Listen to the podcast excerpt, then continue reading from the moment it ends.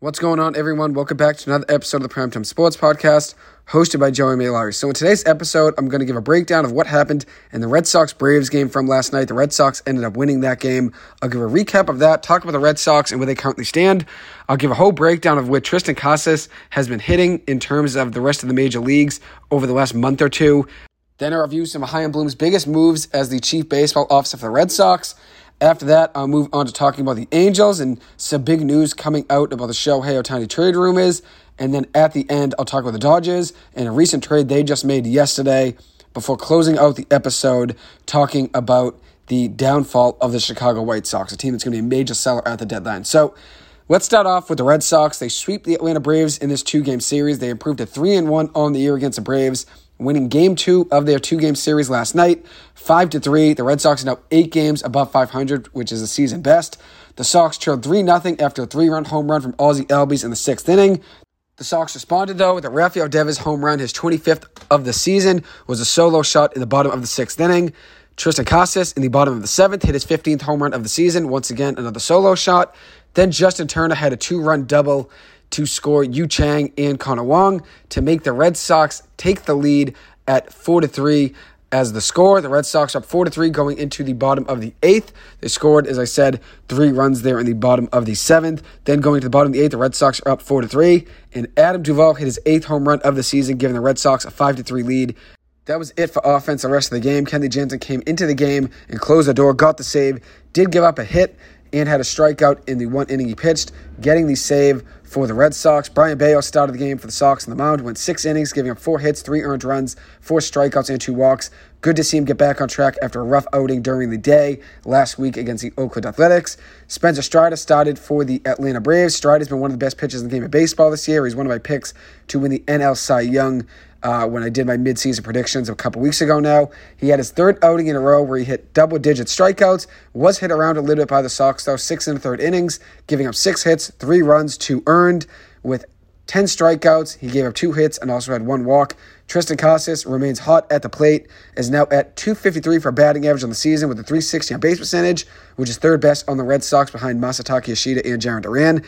Also, Casas owns an 837 OPS on the year, which is impressive. He went two for two in last night's game with a home run and two walks, was four for four on base. The Red Sox are now 18 to 12 in their last 30 games, which is tied for fifth best in the game of baseball over that stretch. They are 15 and 5 in the last 20 games, which is the best in the MLB over that stretch, and they are 6 and 4 in the last 10 games, which is tied for fourth best in the major leagues over the last 10 games played.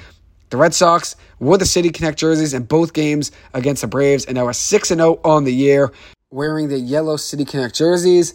They are 21 and 4 overall when wearing the City Connect jerseys over the last couple of years, so they should keep wearing that jersey. It's obviously brought the Red Sox some luck. Maybe make it the permanent home jersey at this point, just so the Red Sox can stay on a high note and continue this hot stretch here. Feels like a statement win every single time the Red Sox decide to wear yellow, and obviously it's brought some luck to them. 6 0 on the year, 21 and 4 overall over the last few seasons wearing the City Connect jerseys. That's a great thing, obviously, to see the Red Sox continue their dominance wearing those.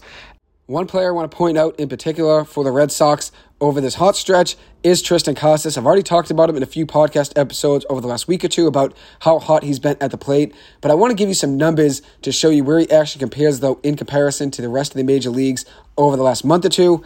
In the month of July, Triston Casas has a 476 on base percentage, which is the second best in the major leagues. A 476 on base percentage in July, which is the second best in the game of baseball. He has a 1284 OPS in the month of July, which is best in the game of baseball, and then an 808 slugging percentage, which once again is the best in the game of baseball. So in the month of July, he's a second best on base percentage and the best OPS and best slugging percentage in the game of baseball, which is very impressive. Since the All Star break, he is 15 of 32 at the plate with six home runs, 11 runs batted in, a 1094 slugging percentage, and a 575 on base percentage. Overall in the season, he has an 836 OPS, which is 30th in the MLB among hitters with 300 plus plate appearances. So it's pretty impressive. He's 30th in the major leagues in OPS among batters with 300 plus plate appearances on the year. Since May 3rd, Triston Casas among hitters with 230 plus plate appearances, has the 10th best OPS in the game of baseball at 943. Since May 3rd, Triston Casas has a 943 OPS, which is the 10th best in the game of baseball among batters with 230 plus plate appearances since May 3rd. So that's impressive on its own. He only trails Shohei Ohtani, Corey Seager, Freddie Freeman, Nolan Arenado, Juan Soto, Luis Robert, Ronald Acuna Jr., and Christian Yelich. Those are the only guys that are ahead of him in OPS since May 3rd among batters with 230 plus plate appearances. And if you look at it, he's looked really good over the last couple months. And there's a lot of big names I just named there Shohei Ohtani, Freddie Freeman, Corey Seager, Juan Soto, Nolan Arenado, Ronald Acuna Jr. Triston Casas has been playing up to the same level as these guys in OPS since the start of May, which is very impressive. Which is very impressive. Along with the OPS being great, his slugging percentage since May 3rd is 13th best in the major leagues at a 552 slugging percentage since May 3rd, which is, as I said, 13th best among hitters with 230 plus plate appearances since May 3rd. He has a 391 on base percentage since May 3rd, which is 10th best in the game of baseball, and a 300 batting average since May 3rd, which is 16th best in the game of baseball. Now, one more split I want to talk about. Since June 1st, Triston Casas has a 603 slugging percentage, which is seventh best among batters in the major leagues with 150 plus plate appearances since June 1st. A 603 slugging percentage, which is seventh best among batters with 150 plus plate appearances since June 1st. That's very impressive. He's a 1018 OPS since June 1st, which is the fifth best in the game of baseball since June 1st. He only trails Shohei Ohtani, Corey Seager, Kyle Tucker, and Mookie Betts over that stretch since June 1st in OPS, which is obviously great. Then, if you look at it, he also has a 415 on base percentage, which is fourth best in the major leagues since June 1st. A 415 on base percentage since June 1st, which is fourth best in the major leagues over that stretch. He also has a 14.5% walk percentage, which is 10th best in the major leagues over that stretch since June 1st as well. And since June 1st, Triston Casas actually has the fifth best weighted runs created plus in the major leagues trailing only Shohei Ohtani, Corey Seager, Justin Tucker, and Chas McCormick over that stretch. Since June 1st, he has a 175 weighted runs created plus, which is very impressive. And per MLB.com, the definition of weighted runs created plus is that it takes the statistic of runs created and adjusts the number to account for important external factors like ballpark or or era that the player is playing in. It's adjusted so a weighted runs created plus of 100 is the league average, and 150 would be 50% above the league average. Right now, Triston Casas is 75% above the league average in weighted runs created plus since June 1st, trailing only four players in the game of baseball. He's fifth, as I said, trailing only Ohtani, Seager, Tucker, and Chas McCormick. Fifth best at a 175 total there for weighted runs created plus since June 1st. His weighted on base average since June 1st is fourth best in the major leagues behind Shohei Ohtani, Corey Seager, and Kyle Tucker. He has a 431 weighted on base percentage since June 1st. Weighted on base percentage, and once again, another definition here from MLB.com. And the reason I'm using these definitions from MLB.com is because it's very easy. They really get to the point don't leave anything out. They make it very easy for you to follow. And weighted on base percentage, according to MLB.com, is a version of on base percentage that accounts for how a player reached base. Instead of simply considering whether a player reached base or not, it takes into account how a player reached base. And the value for each method of reaching base is determined by how much that event is worth in relation to a projected run scored.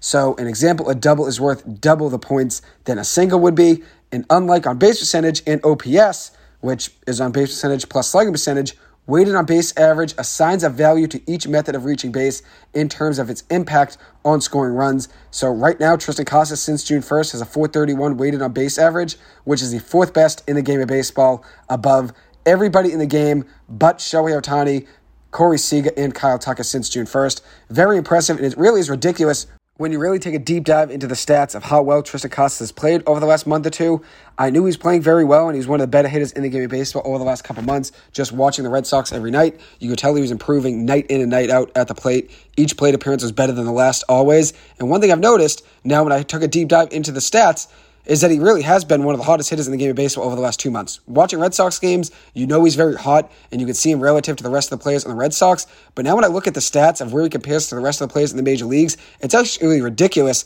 how close he is to some of the best players in the game of baseball and how close he is to the top over the last couple months in slugging percentage, OPS, batting average, on base percentage, weighted runs created plus, and weighted on base average. Very impressive stretch here for Triston Casas, and I'm very happy to see him really turn things around. It's been ridiculous how great and how much he's developed over the last couple months for the Red Sox at the plate. Obviously, this was a project when he first came up last season, and it seems like he really has put things together for the Red Sox since being called up last year, and obviously started this season very cold, but has gotten better each and every month and has been one of the biggest bright spots on the Red Sox team this year. So now this leads me into my last segment about the Red Sox, and that is talking about Chaim Bloom and his tenure as the Red Sox chief baseball officer over the last few seasons. He got the job in October of 2019, so now this is his fourth season with the Red Sox as a chief baseball officer. So I'm going to look back at his time as a Red Sox chief baseball officer, give you a breakdown of all his biggest moves, some of his good moves, some of his bad moves, and then give you my thoughts about Chaim Bloom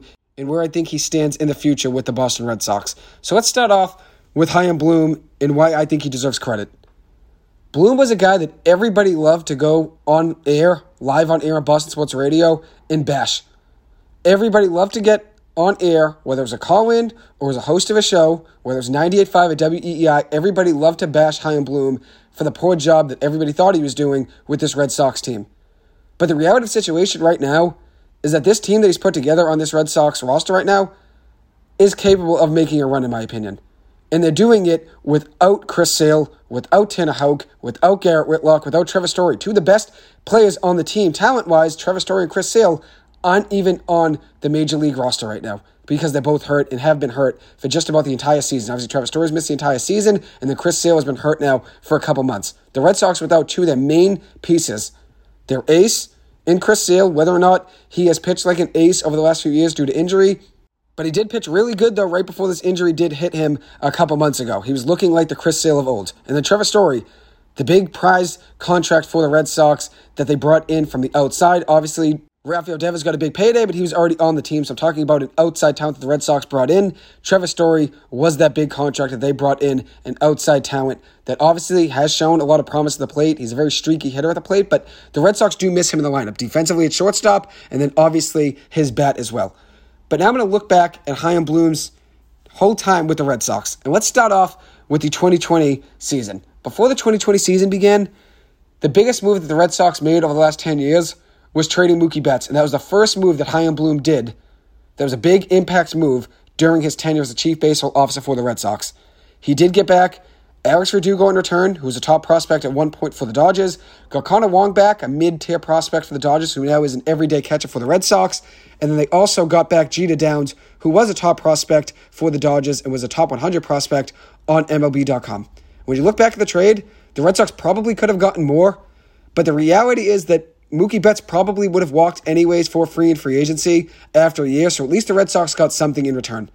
The Sox got Alex Verdugo back, a guy that's been starting for them every single game in the outfield since he was acquired in the Mookie Betts deal. The Red Sox got Connor Wong back, an everyday catcher for them, and the Jeter Downs didn't work out. He was DFA'd before this season began. But if you look at the Red Sox, all in all in that trade, they could have gotten more, but the reality is, at least they got something back in return. Alex Verdugo and Connor Wong. It's a lot better than letting Xander Bogaerts, JD Martinez, and Nate Eovaldi all uh, walk for free. At least the Red Sox got something back in return. Should they have gotten more? Yeah, probably. I don't think trading Mookie Betts was a Chaim Bloom decision. I think it was a management decision since the Red Sox front office wanted to get under the luxury tax, the owners did not want to keep paying heavy money for their payroll. They wanted to get under the luxury tax, and trading Mookie Betts was a big way to get under that. Obviously, Mookie Betts got a big payday from the Dodgers, and the Red Sox didn't want to give him the money that he ended up receiving from LA after the trade. And the Red Sox also dumped the contract of David Price as well in the deal. The Red Sox did chew, I believe, half the money. But regardless, they did get at least something back in return in Alex Verdugo and Connor Wong. Whether or not it's probably equal value to Mookie Betts, no, it, it isn't equal value. I mean, when you trade a superstar like Mookie Betts, you never really get back the same return. You're just trying to get the best return back possible. You're never going to get back the same return. I don't think Chaim Bloom wanted to trade Mookie Betts. I've stated this argument the entire time over the last few years when I've had a radio show and a podcast. I think it was a management decision to trade Mookie Betts. I don't think you ever get into a front office and say, I think the best thing we could do is trade our best player. I don't think that's ever the case, especially with Mookie Betts, who is the heart and soul of the Red Sox team and was a dynamic player ever since day one when he stepped on the field in the Boston Red Sox uniform. So when you look at the way the Sox have done things over the last few years, you can look at the good, you can look at the bad. I'm trying to look at things now from a holistic view. Did the Mookie Betts trade work out for the Red Sox? When you trade Mookie Betts, Obviously, you'd like to keep a talent like that on your team, but looking back at the return, you probably could have got more in return. So is that a loss? I'd consider a loss because of how good Mookie Betts is. But was the return okay? Yeah, you got Alex Verdugo back and Connor Wong. Are they equal value to what Mookie Betts brings to you on a baseball diamond every day? No. No, but the reality situation is you probably weren't going to get equal return back from Mookie Betts. He was on an expiring deal, one year left. I know the Dodgers were very willing to pay that money, but the reality is he was on a one year deal, and not every team's going to give you top prospects back for just one year unless they're going all in. The Dodgers were going all in, and then they end up winning the World Series anyway, so it worked out for them, and then they get Mookie uh, as well on a long term extension. So things worked out for the Dodgers. The Red Sox could have gotten more back in return, so I consider this trade a loss. Do I like Verdugo and Wong, though? Yes. Jeter Downs obviously didn't work out, though. So this wasn't the best trade for Chaim Bloom, but at least we got something back in return for Mookie rather than letting him walk. During the 2020 season, the Red Sox traded for Nick Pivetta and gave up Brandon Workman and Heath Hembree. That was a win of a move there. Look at how good Nick Pivetta has been this season since moving to the bullpen. I know when Chaim Bloom traded for Nick Pivetta, in the 2020 season. He didn't really have eyes for Pivetta to be a bullpen piece. He thought he could be a starter, which the Red Sox tried that for two or three seasons with Pivetta as a starter. And this season, midway through, they made the decision to send Pivetta to the bullpen. And that was the best decision the Red Sox could have ever made with Pivetta. It's done wonders for him. He has a 1.98 ERA as a reliever with a 4 2 record with 58 strikeouts and 41 innings pitched and 17 appearances out of the pen. He's been great. As well, during the 2020 season, the Red Sox got Christian Arroyo off waivers. And he's been serviceable for the Red Sox over four seasons. He's hitting 266 over his time with the Red Sox in four seasons with a 723 OPS, 18 home runs, 91 runs batted in in 218 total games. This season he's only hit 247, but last year in 87 games he hit 286. So he's been a decent player. I mean, he's not the best player on the team, but you can play him, you know, a few games a week, two, three, four games a week, and if he's hitting 250, you'll take that. Especially last year he hit 286. So that wasn't a bad move by Chaim Bloom picking up Christian Arroyo off waivers, especially since it really didn't take much to get him. It's just off waivers, so it's basically free for the Sox to pick him up. In 2020, the Red Sox had a last place finish in the division, finished with the fourth worst record in the game of baseball, earning the fourth overall pick, which actually handed the Red Sox Marcelo Meyer in the 2021 draft. Huge pickup there by Chaim Bloom. That was his big first round pick that he had during his tenure. He did draft Nick York in the first round as well in the 2020 draft, but Marcelo Meyer is a bigger name and could have went first overall in the draft. Nick York wouldn't have, wouldn't have been a first overall pick, but Marcelo Meyer could have went first overall in the 2021 draft and no one would have questioned it. The Red Sox get him with the fourth overall pick after the 2020 season was over. The Red Sox traded Andrew Benintendi to the Kansas City Royals, got back Franchy Cordero, who was awful, but they did get back Josh Winckowski, who's been solid this year for the Red Sox out of the bullpen. He's been serviceable out of the bullpen for the Red Sox. So that's a good return right there, getting Winckowski. Franchy was the big name in the deal. Really didn't work out there. The Red Sox loved his hot hit rate. He did hit some hard line drives, but he wasn't really a good player at all for the Sox. So that I would consider to be a loss of a trade here for the Red Sox. They trade Andrew Benintendi, who ends up being an all star in Kansas City last season in 2022. He hit 304 with a 772 OPS, five home runs and 51 runs batted in on the season. This year, he's hitting 284 with a 348 on base percentage and a 720 OPS with two home runs and 29 RBIs for the White Sox. So if you look at it, I would consider this trade a loss, even with Winckowski being a good piece there. He was kind of just a throw in minor league piece. He's been pretty good for the Red Sox this season as a reliever. He has a 2.93 ERA in 35 appearances with a 3 1 record in 47 strikeouts at 55 and third innings pitched with a 1.33 whip overall in the season. Even though he is a good player and was a good add-in as a minor league piece in this deal, I consider the Red Sox trading Andrew Benintendi for Franchy Cordero as a loss. So that's another loss there of a trade for Chaim Bloom, the Mookie Betts trade, and the Andrew Benintendi trade.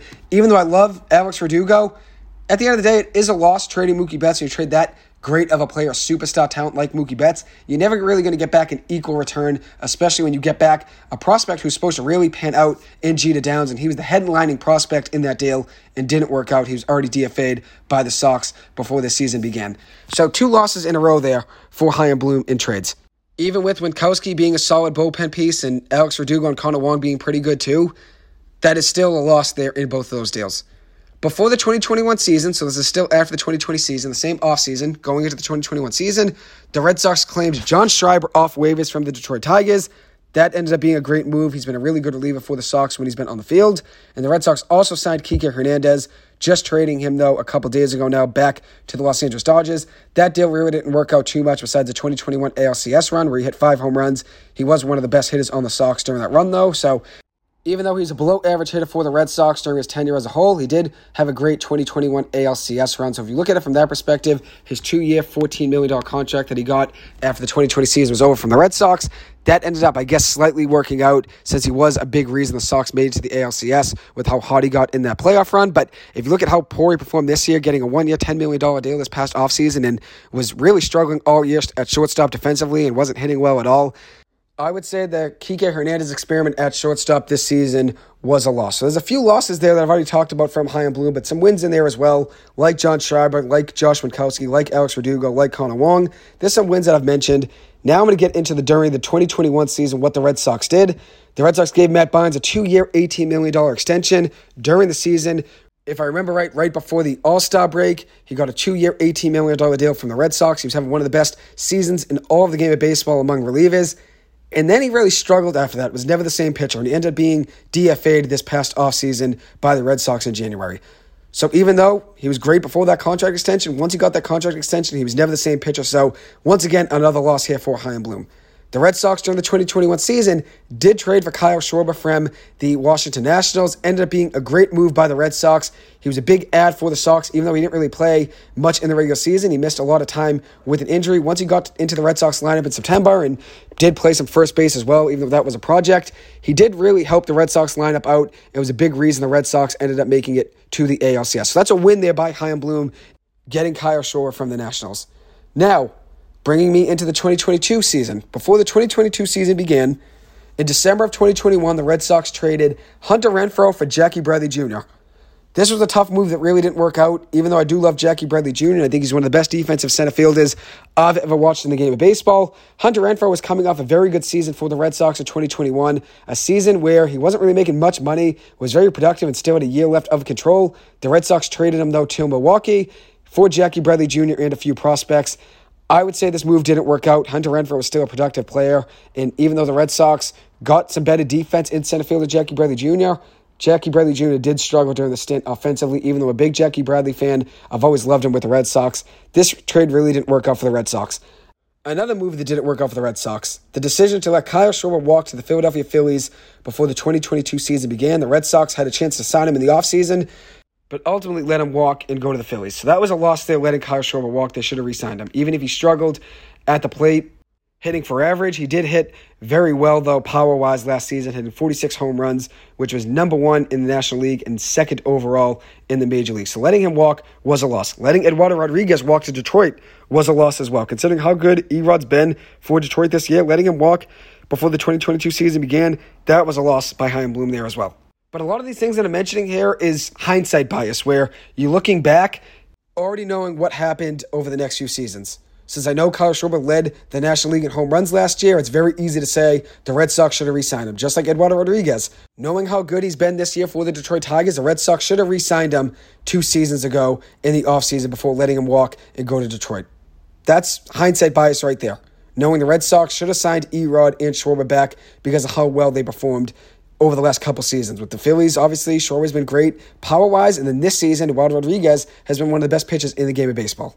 So there's a lot of negatives there, and a lot of this, as I said, is hindsight bias here, but he did have some good moves, though, going into the 2022 season, like signing Trevor Story to a six year deal, even though Trevor Story has been battling injuries in his two seasons with the Red Sox. He's going to be back at some point and will definitely be a boost to the Red Sox lineup. So I consider that a win of a contract, even though it really hasn't been the greatest contract since he's been struggling with injuries. I think he's going to come back to this Red Sox lineup and make every single penny worth it once he is back in this lineup, hopefully within the next few weeks. The Red Sox also got Michael Wacha on a cheap deal. Very good signing there behind Bloom. It was just a one year prove it deal and ended up being a very good pitcher for the Sox. The Red Sox also signed James Paxton in the same offseason to a two year deal. Paxton didn't play at all in his first year, recovering from an elbow injury. And then in this season, he's been great. So that's one good move there as well for Chaim Bloom. Very good offseason there, moves wise, with who he signed, signing Trevor Story, James Paxton, and Michael Wacha. That was very good going into the 2022 season. So now let's look at the 2022 trade deadline, which I think was the worst part of the Chaim Bloom tenure. The Red Sox traded Jake Diekman Last trade deadline for Reese McGuire, a solid offensive catcher, not a bad backup catcher to have on your roster. So that was a solid move at the deadline by Chaim Bloom. The Red Sox traded Christian Vasquez, got something back in return for a guy that they probably weren't going to re sign, even though there were some rumors that he wanted to come back. You trade him and you got something back in return. That's at least a win, knowing he wasn't going to come back and he was just a rental for the Houston Astros. Next up, the Red Sox trade of Eric Hosmer, a guy that they gave up Jay Groome for. Jay Groome was a former first round pick by the Sox. Never really panned out. Kind of a non successful trade for either side here with Eric Hosmer being DFA'd by the Sox. And then obviously Jay Groome not really panning out at all in the minor leagues. So that was kind of a non successful trade for either side there. But the biggest issue with last year's trade deadline for the Red Sox in 2022 was that Chaim Bloom decided to hold on to Xander Bogaerts, Nate Eovaldi, and JD Martinez at the trade deadline to try to make somewhat of a run at making the postseason, and then in the offseason, let all three players walk for free.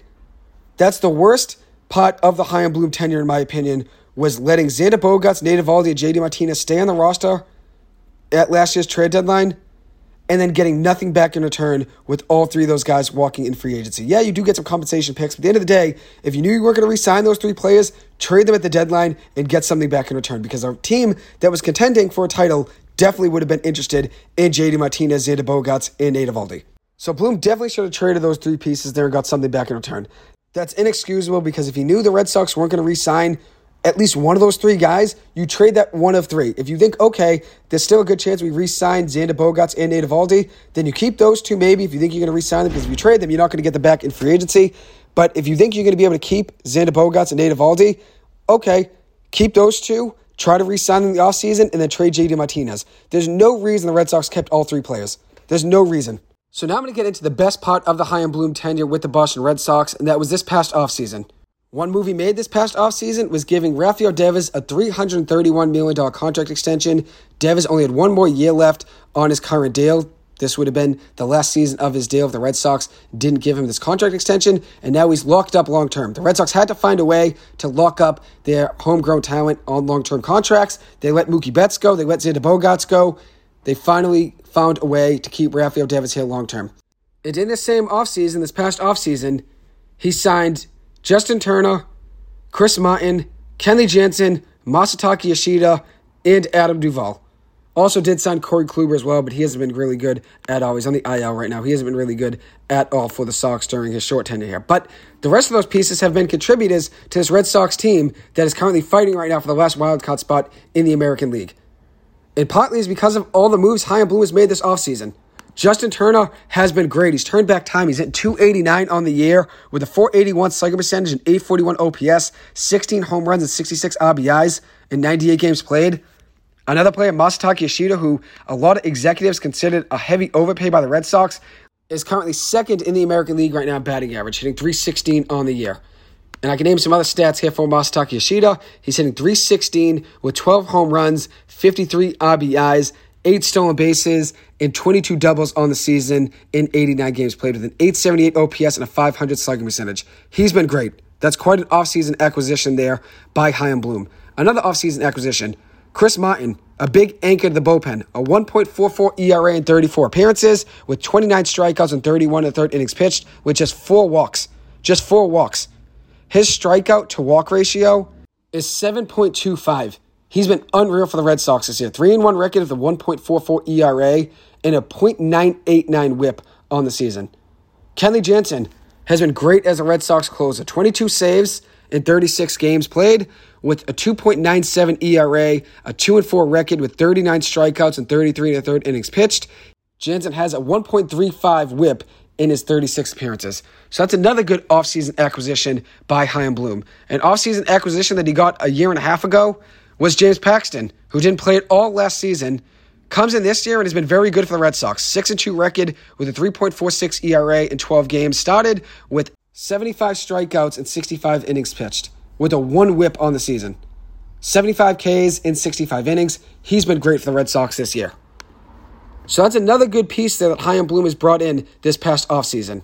And what's another move he made? Getting Adam Duvall. Even though Adam Duvall started off the year as one of the best hitters in baseball in the first week of the season, the wrist injury that he suffered midway through the first week and a half of the season was tough. Comes back and has been struggling since getting back from the IL. But on the season, eight home runs with 28 RBIs and a 259 batting average with an 852 OPS in 41 games played. You'll take that. So that's not a bad ad there. They also signed Rob Refsnyder to an extension, which wasn't a bad deal as well. Refsnyder's been great on the year, hitting 270 with a 733 OPS in the year. 269 batting average with a 733 OPS with one home run, 25 runs batted in, and seven stolen bases. He's been great against left handed hitting on the year. So that's another piece that Chaim Bloom extended this offseason, but not a guy he brought in. But of the guys he brought in, a lot of them have been impact players. And I just named them all, but I'm going to name them again just because I want to make the point that Chaim Bloom has brought in a lot of good players to this team over this past year. Big reason why the Red Sox are doing what they're doing right now is because of Kenley Jansen, James Paxton, Justin Turner, Masataka Yoshida, Chris Martin. That's because those guys that Chaim Bloom brought in over the last year. And even though everything that Chaim Bloom's done hasn't been great, there has been a lot of positives as well. So, of those guys I named right there of the offseason acquisitions, every one of them has really contributed and been a positive note except Corey Kluber, really. The only offseason acquisition he really brought in this year that wasn't really good at all. Still on the IL right now, so we'll see if he gets another chance, but at the end of the day, he's probably not going to be an impactful player for the Red Sox for the rest of the season. But in the same offseason that I'm talking about right now, there were some negatives as well. And that's Xander Bogaerts, JD Martinez, Nate Eovaldi, and Michael Wacha all walking for free. Nate Eovaldi's been one of the best pitchers in the game of baseball this season. That was a loss for the Red Sox to let him walk. He's been consistently one of the best pitchers in the game of baseball this season. The Red Sox should have definitely brought him back, even though he did suffer a little bit of an injury towards the end of last season.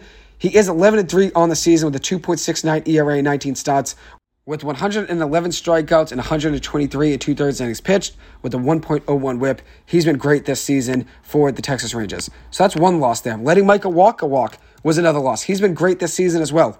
Pitching very well for the Padres, an 8 2 record with a 2.84 ERA and 15 starts, with 73 strikeouts and 85 and two thirds innings pitched, with a 1.074 whip. He is on the IL right now, but during the time that he's been on the field for the Padres, He's been great as a starter. So once again, another loss here for Chaim Bloom, letting Michael Wacha walk in free agency.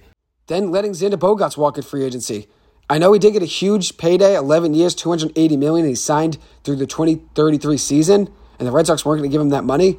There is a hole at the shortstop position, though, right now for the Red Sox. That's why they had Kike Hernandez start the season and play most of the season at shortstop because Trevor Story was hurt and the Red Sox don't have Xander Bogaerts anymore. Xander Bogaerts hasn't had that great of a season, hitting 265 with a 750 OPS and 11 home runs with 36 RBIs with 366 at bats. He's been playing the entire season, only has 11 home runs with a 265 batting average. Last season, he only hit 15 home runs, so he's going to hit more than that this season, but his power is definitely a little bit down. He hit 33 home runs in 2019. He's not going to ever get back to that, probably ever, I'd imagine. So I don't really see it as the worst thing that the Red Sox let Xander Bogaerts walk. The Red Sox weren't going to give him 11 years, 280 million. I think it was smart not to give him that money. And I think at the end of the day, with hopefully Marcelo Mayer being up in the next year or so, that will probably be your long term shortstop.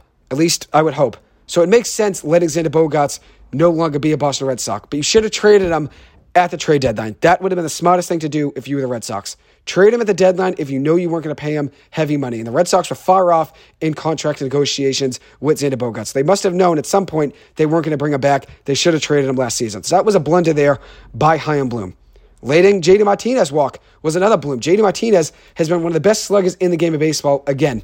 He's back to his old ways. Even though last year he struggled in the second half of the season, he's back to being one of the best mashers in the game of baseball this season. With 25 home runs on the season, hitting 260 with 74 runs batted in on the season. 25 home runs, a 260 batting average, and 74 runs batted in. He's been great this season for the Dodgers. That's a blunder letting him walk as well in free agency. No one probably saw, though, JD Martinez being this good, though, again. So I don't really blame High Chaim Bloom here for letting JD Martinez walk. Even though it is a blunder to some degree in hindsight bias when you look at him hitting an 877 for an OPS with a 567 slugging percentage, you're going to say that's obviously a loss there for Chaim Bloom, but I don't think anybody saw JD Martinez doing what he's doing this season for the Dodgers. So I don't really blame High Chaim Bloom for that. But you should have gotten something back in return for those four pieces. At least the big three of Eovaldi, Martinez, and Bogaerts. You should have got something back in return. Also, in the same offseason, the Red Sox did DFA Matt Barnes, designating him for assignment in January of this year, letting him go. So, that two year, $18 million extension he got in the 2021 season was obviously a mistake there by Bloom. But during the 2023 season, Bloom trusted Jarren Duran enough to call him up after a few weeks.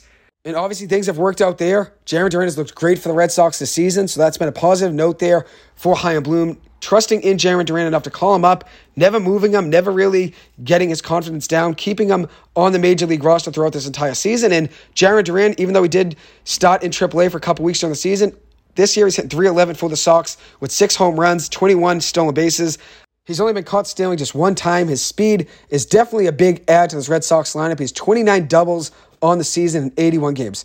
29 doubles in half the season. 81 games played, 29 doubles, 6 home runs, 35 runs batted in, 21 stolen bases, and 22 attempts, with a 311 batting average, a 363 on base percentage, a 502 slugging percentage, and an 865 OPS. Trusting in Jarren Duran was another major win for Chaim Bloom.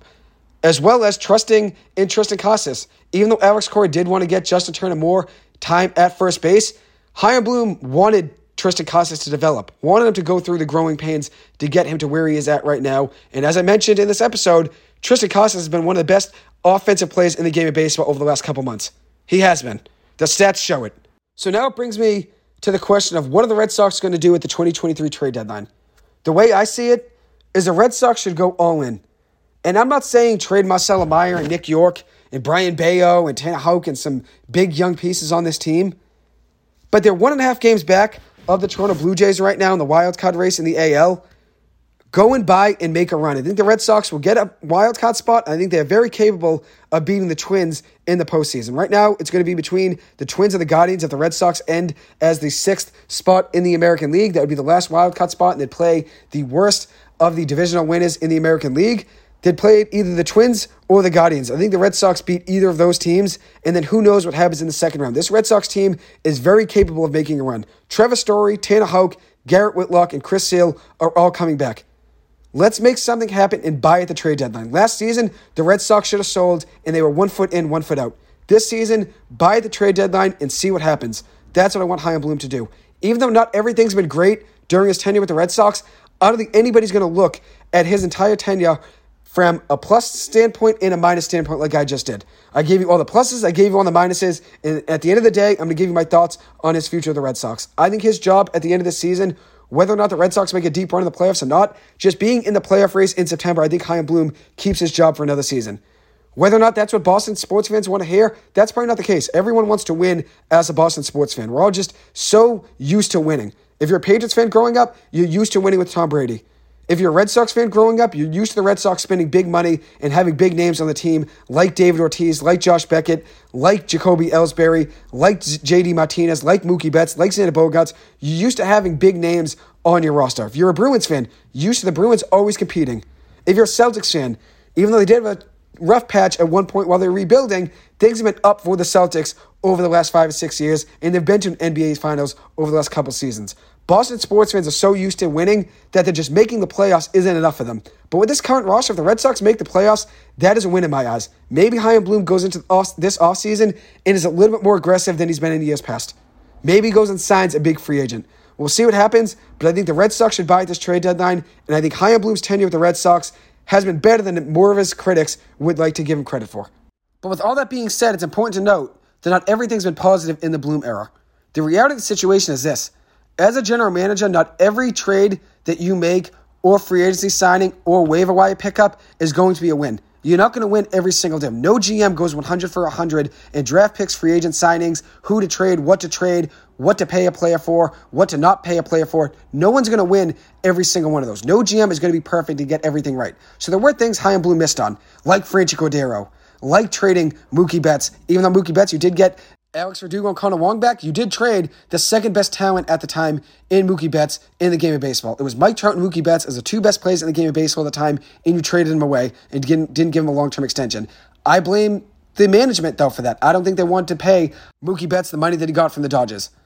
So if you look at it, Chaim Bloom came in, and the Red Sox had a goal to get under the luxury tax and build a team that's not spending as much money as they did in years past.